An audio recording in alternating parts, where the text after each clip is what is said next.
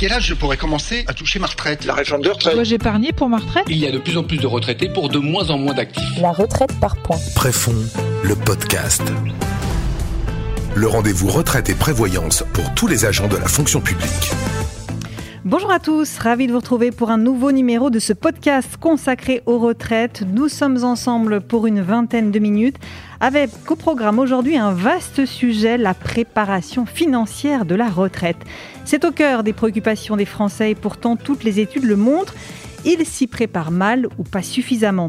Alors est-ce une réalité? Je suis allée poser la question à certains d'entre eux. Ah, pas du tout. J'ai rien préparé du tout. Je me sens pas. Je devrais me sentir concernée. Je commence à avoir l'âge euh, qui, avance, mais euh, c'est vrai que je me sens pas du tout concernée.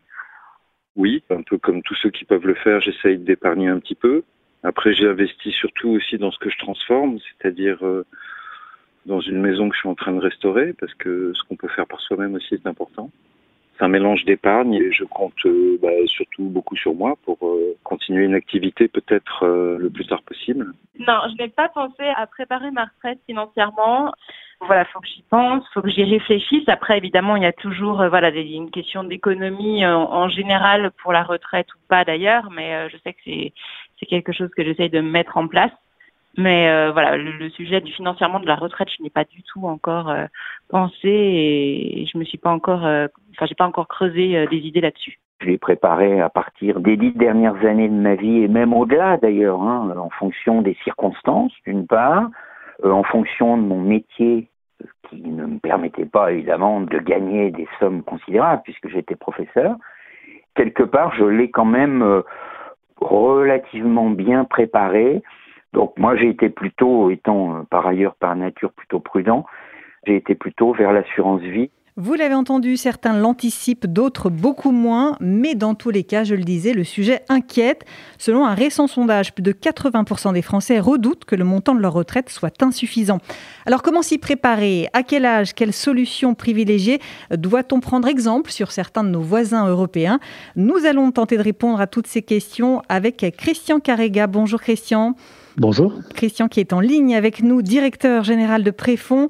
Laurence David Delin, bonjour. Bonjour. Journaliste indépendante, spécialiste des sujets épargne-retraite, collaboratrice régulière des pages patrimoine des échos. Et Florence Legros, bonjour, bienvenue. Bonjour. Économiste et directrice générale d'ICEN Business School. On va commencer par euh, ce petit paradoxe. La retraite inquiète les Français et pourtant, ils ont du mal à, s'y préparer, à l'anticiper, Laurence. On a ce paradoxe, c'est-à-dire les études que l'on fait sur le sujet montrent que la retraite fait systématiquement partie des premières préoccupations des Français quand on les interroge sur euh, quels sont vos soucis, santé, emploi. Et la retraite fait partie régulièrement des items cités parmi les premiers. Et immédiatement, le paradoxe est le suivant, c'est que quand on les interroge sur la préparation financière de leur retraite, nombre d'entre eux, on vient de l'écouter, ne le font pas, mmh. n'ont rien préparé. Ils le remettent à plus tard. Le remettent à plus tard ou se trompent de placement, c'est-à-dire ils vont placer sur un livret, ils placent énormément sur l'assurance vie. En revanche, tout ce qui concerne les placements purement retraite, c'est-à-dire qui sont spécifiquement dédiés à la retraite, alors ceux-là, ils sont quasiment absents de l'horizon de placement des Français. Florence, vous partagez ce constat? Alors je dirais oui et non parce que en réalité on a on a des messieurs Jourdain de l'épargne retraite. Ce monsieur qui achète un bien immobilier, en fait, il prépare sa retraite. Un bien immobilier, c'est quand même de la rente à venir et donc une rente fictive, mais une rente quand même. Alors, à la fois, effectivement, ce qui vient d'être dit est très juste, c'est-à-dire qu'ils euh, se trompent souvent de vecteur d'épargne retraite. Et ça, c'est clairement dû au fait qu'on a des taux de remplacement en France qui sont encore euh, significatifs par rapport à nos voisins européens, hein, donc euh, au-dessus de 60%. Donc, du coup, probablement, les gens n'ont pas le sentiment de l'urgence à prendre des vecteurs d'épargne longs ce qu'ils devraient faire assez tôt, en fait, hein, pour que justement avoir une rente significative. Il y a un problème d'habitude, hein, c'est-à-dire euh, les Français épargnent beaucoup. C'est un des plus forts taux d'épargne des pays de l'OCDE. Pas en épargne retraite explicitement. Ils épargnent euh, souvent pour léguer. Et donc, ils ne sont pas habitués à consommer cette épargne. Ça, c'est une grande différence par rapport à nos voisins. Christian, sur ce paradoxe, hein, cette retraite qui inquiète et cette difficulté à préparer les choses, à les anticiper Oui, on, vient de le dire en fait. je ne sais pas si c'est prépare mal. Les choix sont pas toujours rationnels. En même temps, le niveau d'épargne est très élevé en France. on vient de le dire, l'immobilier est un vecteur sur lequel pas mal de, gens comptent. Après, il faut avoir en tête aussi que dans la fonction publique, les études qu'on fait nous montrent que euh, certes je veux épargner pour la retraite, certes je sais j'en ai besoin, mais ça reste compliqué. Le niveau des, euh, revenus est assez faible et notamment dans la territoriale, la capacité d'épargne est assez euh, limitée. D'où l'intérêt de le faire le plus tôt possible parce que plus c'est fait tôt, moins c'est finalement coûteux en termes de, d'épargne. Florence, les Français ont des raisons de s'inquiéter. La petite musique qu'on entend, les générations futures n'auront pas de retraite ou des très faibles retraites, ça c'est, c'est une réalité? Alors euh, non, pas vraiment. En fait, le vrai danger, c'est euh, ce qui va se passer au-delà de, l'âge de la retraite. C'est-à-dire qu'il y a une désindexation euh, des pensions par rapport au, salaire qui fait que mécaniquement, tout au long de la durée de la retraite, le niveau de vie relatif des retraités par rapport aux actifs baisse. Ça, c'est une réalité. L'indexation sur, les prix qu'on voit fait décroître ce niveau de vie relatif. Mais quelles que soient les hypothèses de croissance qu'on peut faire, le fait que euh, les salaires, la masse salariale augmente avec la croissance économique, fait que mécaniquement la retraite moyenne va continuer à augmenter. Donc euh, il ne faut pas confondre le pouvoir d'achat relatif et la retraite moyenne. Donc il y a, si on parle de paupérisation, c'est une paupérisation relative des retraités par rapport aux actifs, mais la phrase qu'on entend souvent, c'est nous n'aurons pas de retraite, est fausse. Laurence, parmi les, Français qui épargnent pour leur retraite, les, placements qu'ils privilégient, vous l'avez, vous l'avez un peu dit. Hein, beaucoup oui, alors la première chose, c'est l'immobilier. Alors on n'est pas sur du placement financier, mais évidemment, c'est, le premier geste qu'ont les Français. Sa retraite, évidemment. C'est l'énorme partie du patrimoine mm. euh, des ménages français est, majoritairement constitué d'immobilier. Et c'est évidemment la première chose à faire parce que quand on va avoir des revenus, des taux de remplacement qui, qui quand même s'effritent, c'est-à-dire les revenus que l'on a à la retraite par rapport à son dernier salaire, ne, cesse de, s'effriter. Donc avoir un toit euh, sur, sa tête est évidemment la première chose à faire et les Français le font, enfin beaucoup d'entre eux le font. Euh, au niveau des placements financiers, bah, le grand gagnant aujourd'hui, c'est l'assurance vie. L'assurance vie, je vous le rappelle, c'est plus de 1760 milliards d'euros. D'actifs sous gestion.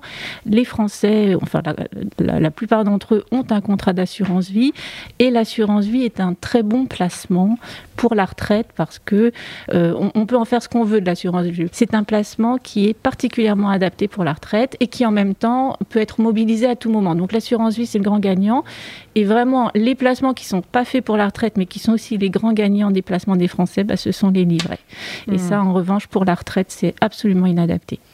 Florence Legros, l'autre euh, idée reçue, le fait que les, Français prennent peu de risques alors peut-être je voudrais revenir un tout petit peu sur ce qui vient d'être dit, mais c'est un lien évidemment. Le seul placement sans risque, hein, quand on regarde sur très longue période, donc euh, en France ou aux États-Unis, je parle d'études qui euh, remontent les cours des actions, des obligations et des actifs monétaires jusqu'au milieu du 19e siècle. Hein, je parle vraiment d'études longues montrent que le seul placement sans risque à long terme, ce sont les actions. Donc euh, la probabilité d'avoir un rendement euh, nul de mémoire aux États-Unis est égale à zéro au-delà de 20 ans de détention aux États-Unis, au-delà de 25 ans en France. Donc on voit bien que c'est euh, typiquement le placement long, etc.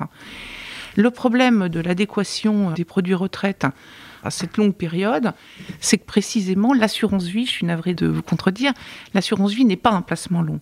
C'est-à-dire que l'assurance vie euh, confond la longueur de la détention avec euh, la longueur de l'allocation d'actifs. C'est-à-dire qu'en assurance vie, 30 ans, c'est 30 fois un an. Alors que, en fait, là où le placement action est optimal, c'est si 30 ans, c'est vraiment 30 ans. Et de ce point de vue-là, l'épargne retraite euh, a une vraie supériorité. Alors maintenant, pour en revenir à votre question sur l'aversion au risque des Français, c'est aussi euh, une idée reçue. Euh, moi, je dirais plutôt que c'est un problème de culture. je sais pas péjoratif ce que je dis, c'est-à-dire que je dis pas que les Français n'ont pas de culture action ou financière. Je dis souvent qu'elle circule moins. Vous prenez n'importe quel tabloïd anglais, je peux vous assurer qu'ils sont un peu pire que les Français. Donc vous avez des pages sur les cours de la bourse. Euh, à la place de ça, dans des, journaux un peu populaires français, vous allez avoir le TURF et le PMU. Donc euh, c'est chacun sa culture. ouais, non, non, mais c'est pas encore une fois, c'est pas péjoratif. C'est-à-dire que en fait, euh, dans un certain nombre de pays d'Europe du Nord, etc., il y a une vraie culture action, etc. que nous n'avons pas. Et donc, on voit les Français qui se dirigent vers de mauvais vecteurs d'épargne retraite. Donc, ces mauvais vecteurs, c'est évidemment les livrets. Christian, sur cette notion d'aversion au risque alors, c'est vrai que le sujet est important, mais il faut aussi aller voir un peu ce qu'ont raconté les assureurs pendant 30 ans.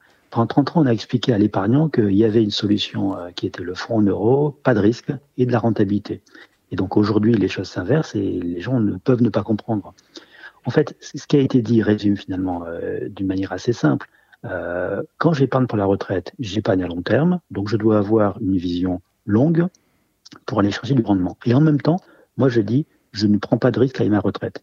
D'où l'intérêt d'aller sur des produits d'épargne retraite qui, par construction, sont des modèles euh, qui combinent de la recherche de rentabilité parce que c'est du long terme, et une absence de risque, notamment sur le régime préfond, parce que c'est des points, une logique de dire finalement c'est l'assureur qui prend le risque pour le compte de son euh, client. Donc, à long terme, euh, la, les produits d'épargne retraite, par définition, sont les bons produits. Florence Legros, vous évoquiez les différentes cultures. Est-ce qu'il y a hum, des voisins européens, des exemples, des modèles dont on doit s'inspirer? C'est toujours très difficile de s'inspirer purement de modèles. Les systèmes peuvent parfaitement fonctionner dans un pays compte tenu de la culture du pays et compte tenu euh, de la structure du marché du travail. Et c'est pas au système de retraite de régler les problèmes de, marché du travail. Alors, si on regarde euh, ce que, ce que font les Allemands, par exemple, euh, enfin, voilà, les, Allemands, alors, parlons d'épargne retraite, ont eu une réforme qui commence maintenant à dater, où en fait il y a eu une baisse programmée des taux de remplacement, où on a dit aux gens, voilà, si vous voulez compenser pour conserver votre taux de remplacement actuel, vous pouvez faire de l'épargne retraite. Et dans ce cas-là, effectivement, ça sera défiscalisé. Donc, un taux de remplacement qui, à long terme, se stabilise, mais se stabilise en additionnant au régime par répartition, euh, en fait, un régime par capitalisation qui euh, soit euh, d'abord facultatif, mais néanmoins soit aidé fiscalement.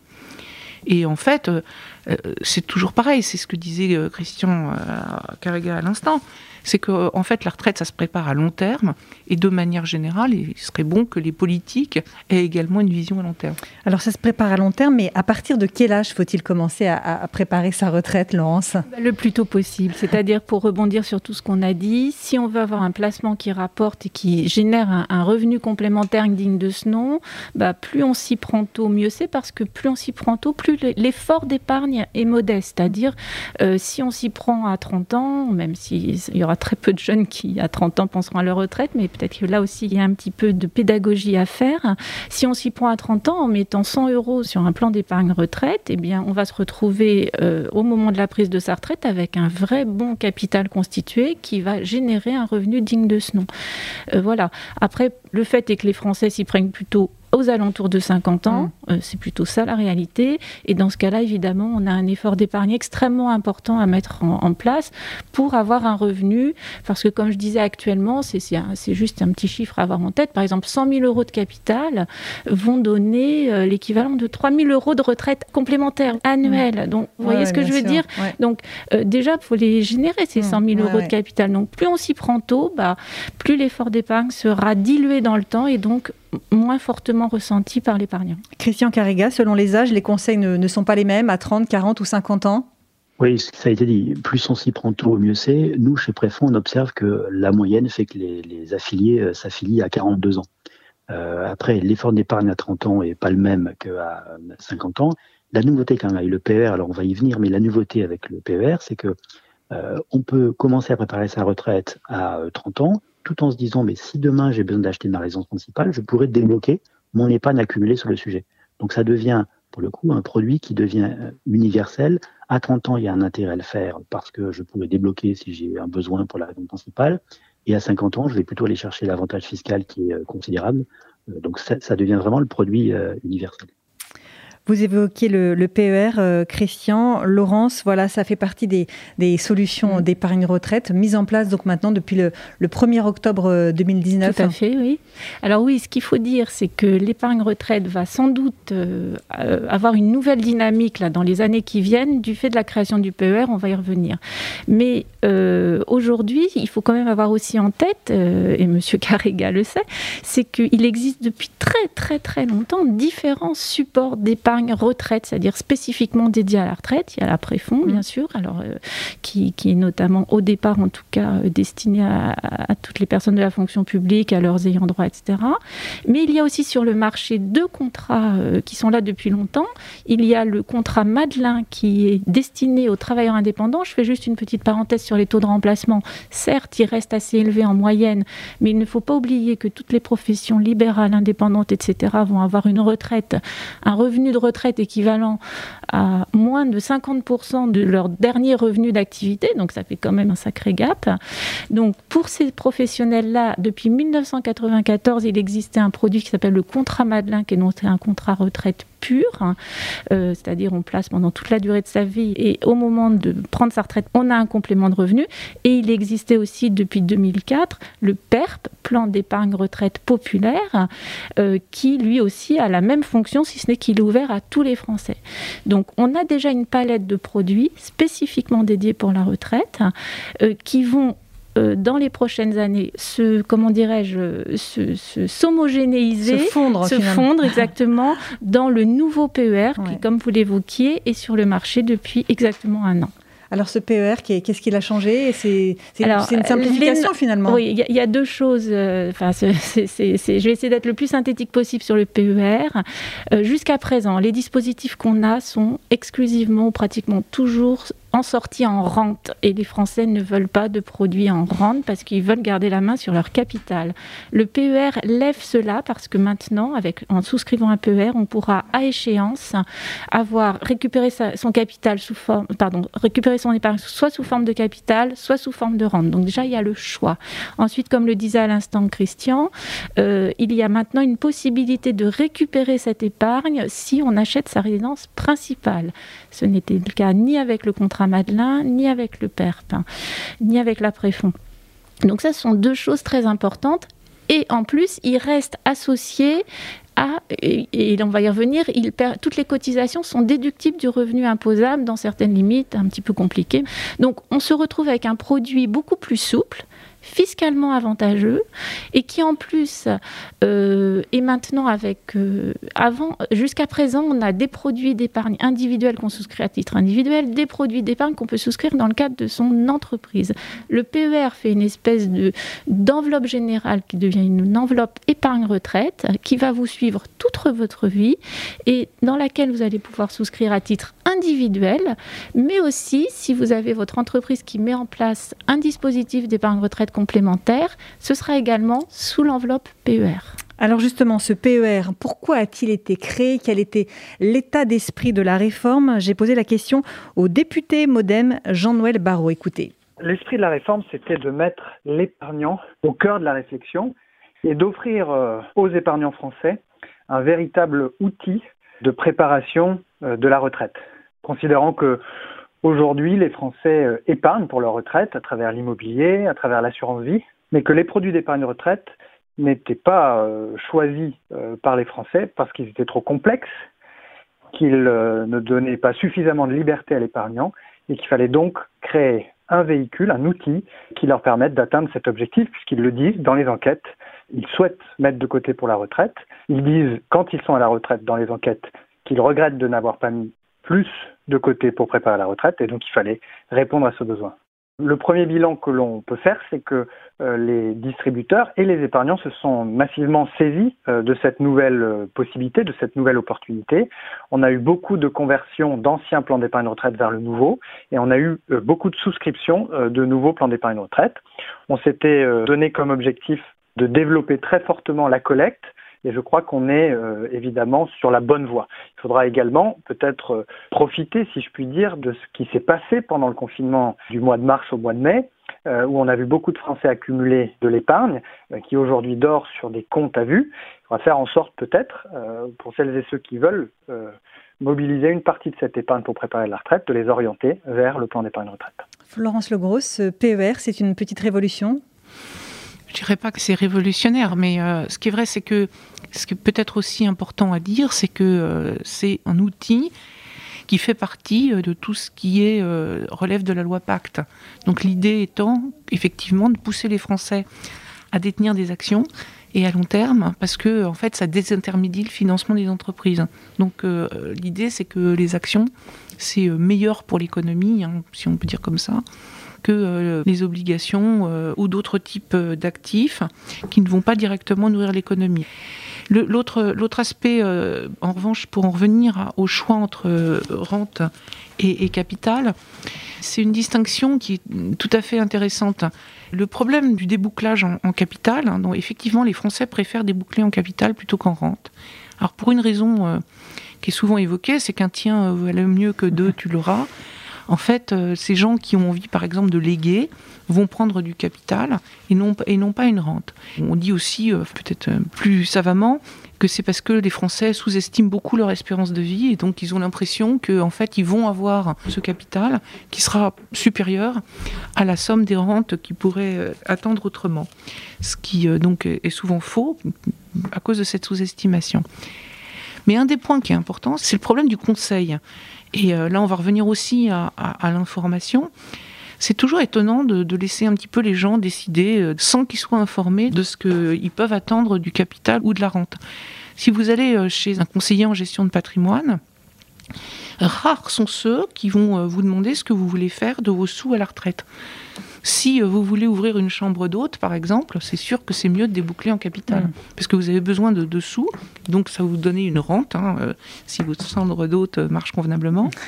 En revanche, euh, effectivement, si vous avez euh, très peur de devenir un jour dépendant, il vaut mieux prendre une rente, parce qu'effectivement, cette rente va tomber tous les mois et elle n'est pas captable par des héritiers indélicats, par exemple. Hmm. Et donc, c'est tout à fait important d'avoir ce degré d'information. Et très souvent, en fait, euh, force est de constater que les conseillers en gestion de patrimoine ne posent pas ce type de questions. Sur les projets de vie de chacun, finalement.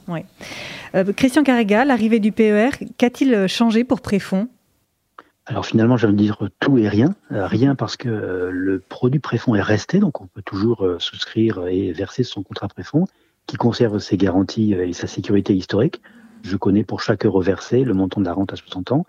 Et tout parce qu'en fait, on a ouvert donc toutes ces nouvelles options que qu'on a évoquées précédemment, le fait de pouvoir choisir à la sortie capital ou rente, le fait de pouvoir débloquer son épargne retraite en vue de la raison principale, le fait aussi, qui est un élément nouveau, c'est que même si aujourd'hui je ne paye pas d'impôts, j'ai intérêt à cotiser à l'épargne retraite avec le père euh, préfond parce que j'aurai à la sortie une, une, rente ou un capital qui sera euh, beaucoup moins imposé.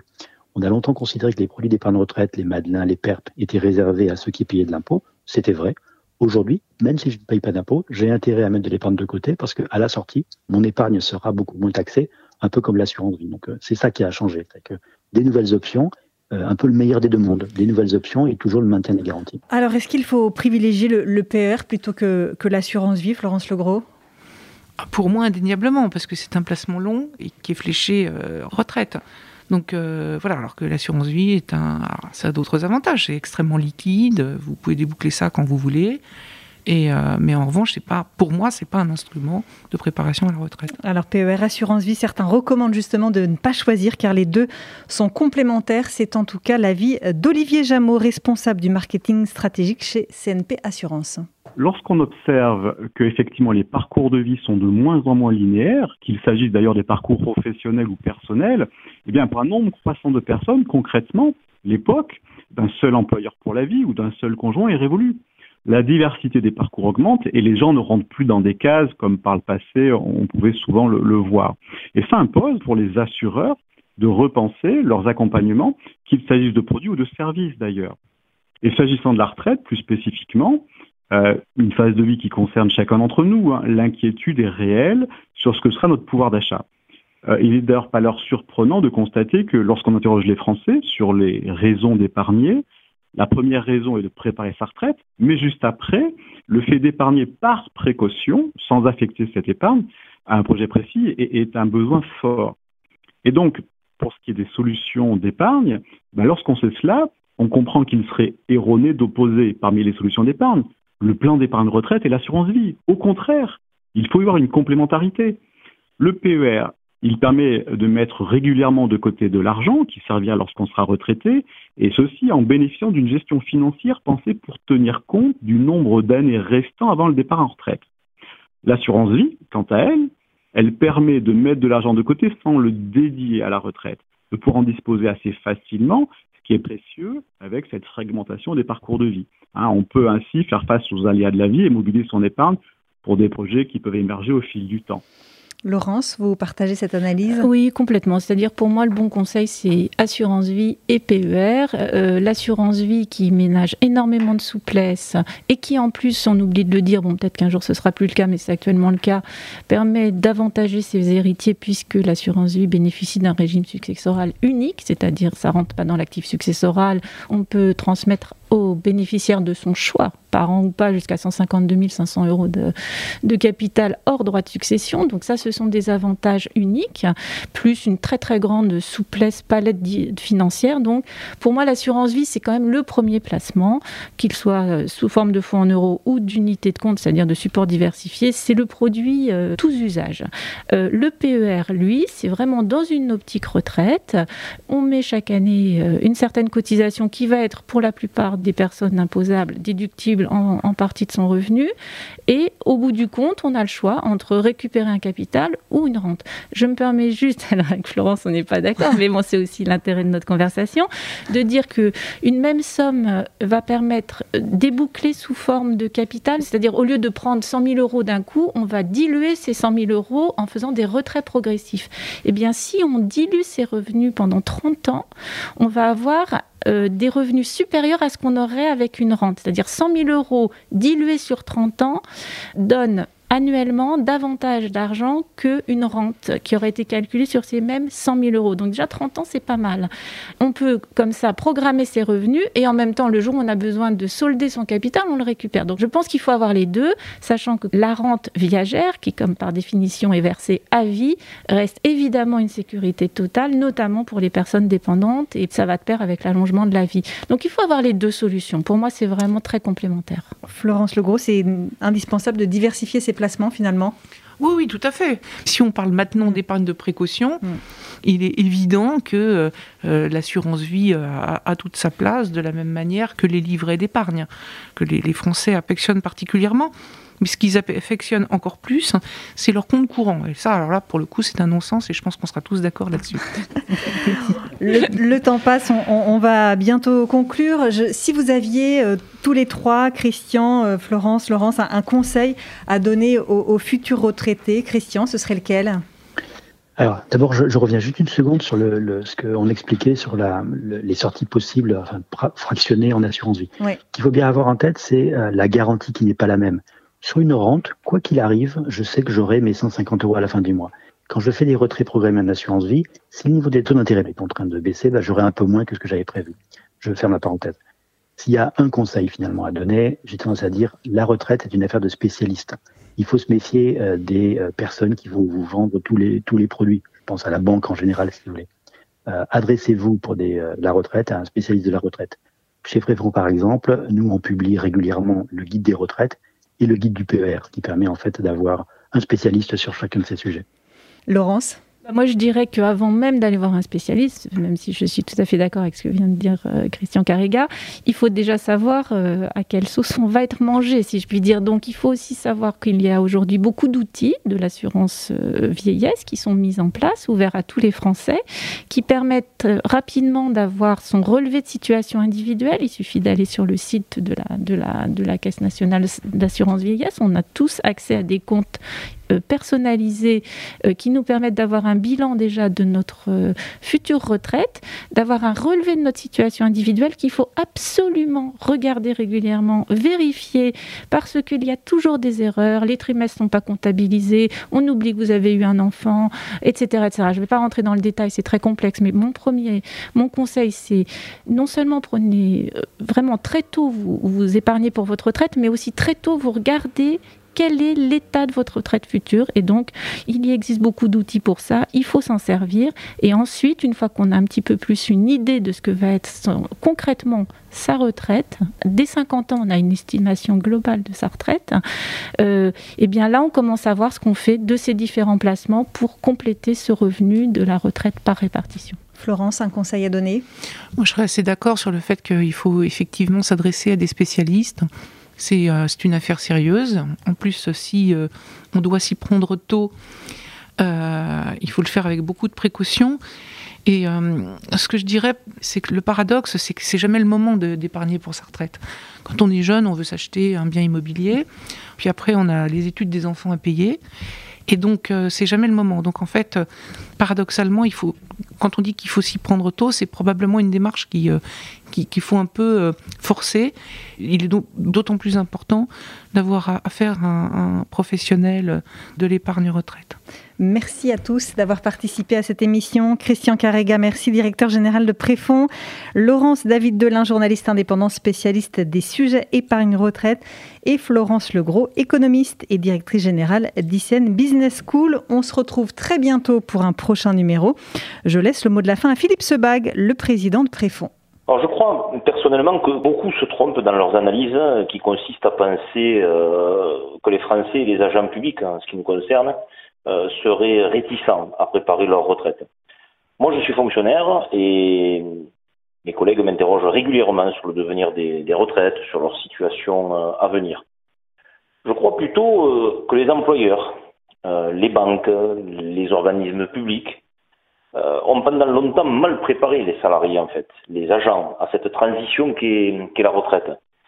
Certaines initiatives ont été prises dans l'élaboration de stages de préparation à la retraite, reposant euh, en particulier sur le volet social, sanitaire ou psychologique, mais bien peu, me semble-t-il, a été fait sur nos préparations euh, patrimoniales.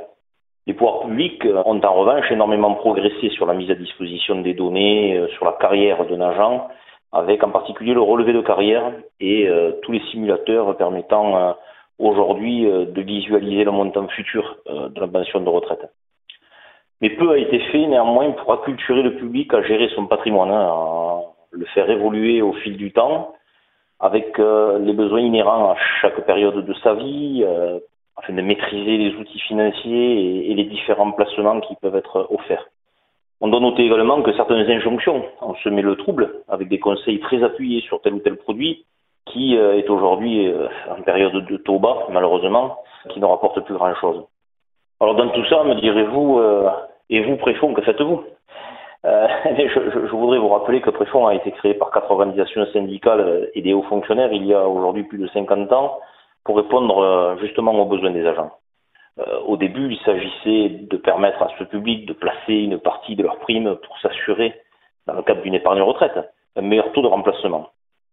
Au fil du temps, Préfond a évolué et s'est adapté aux demandes des affiliés, en informant mieux grâce aux outils de communication que nous avons développés, en étant au service des affiliés, en mettant en œuvre un dispositif de conseil direct, répondant ainsi à toutes leurs questions pour le présent et le futur, en martelant que Préfond n'est pas un fonds de pension, mais un régime assurantiel qui fait que la garantie est portée euh, entièrement par les assureurs.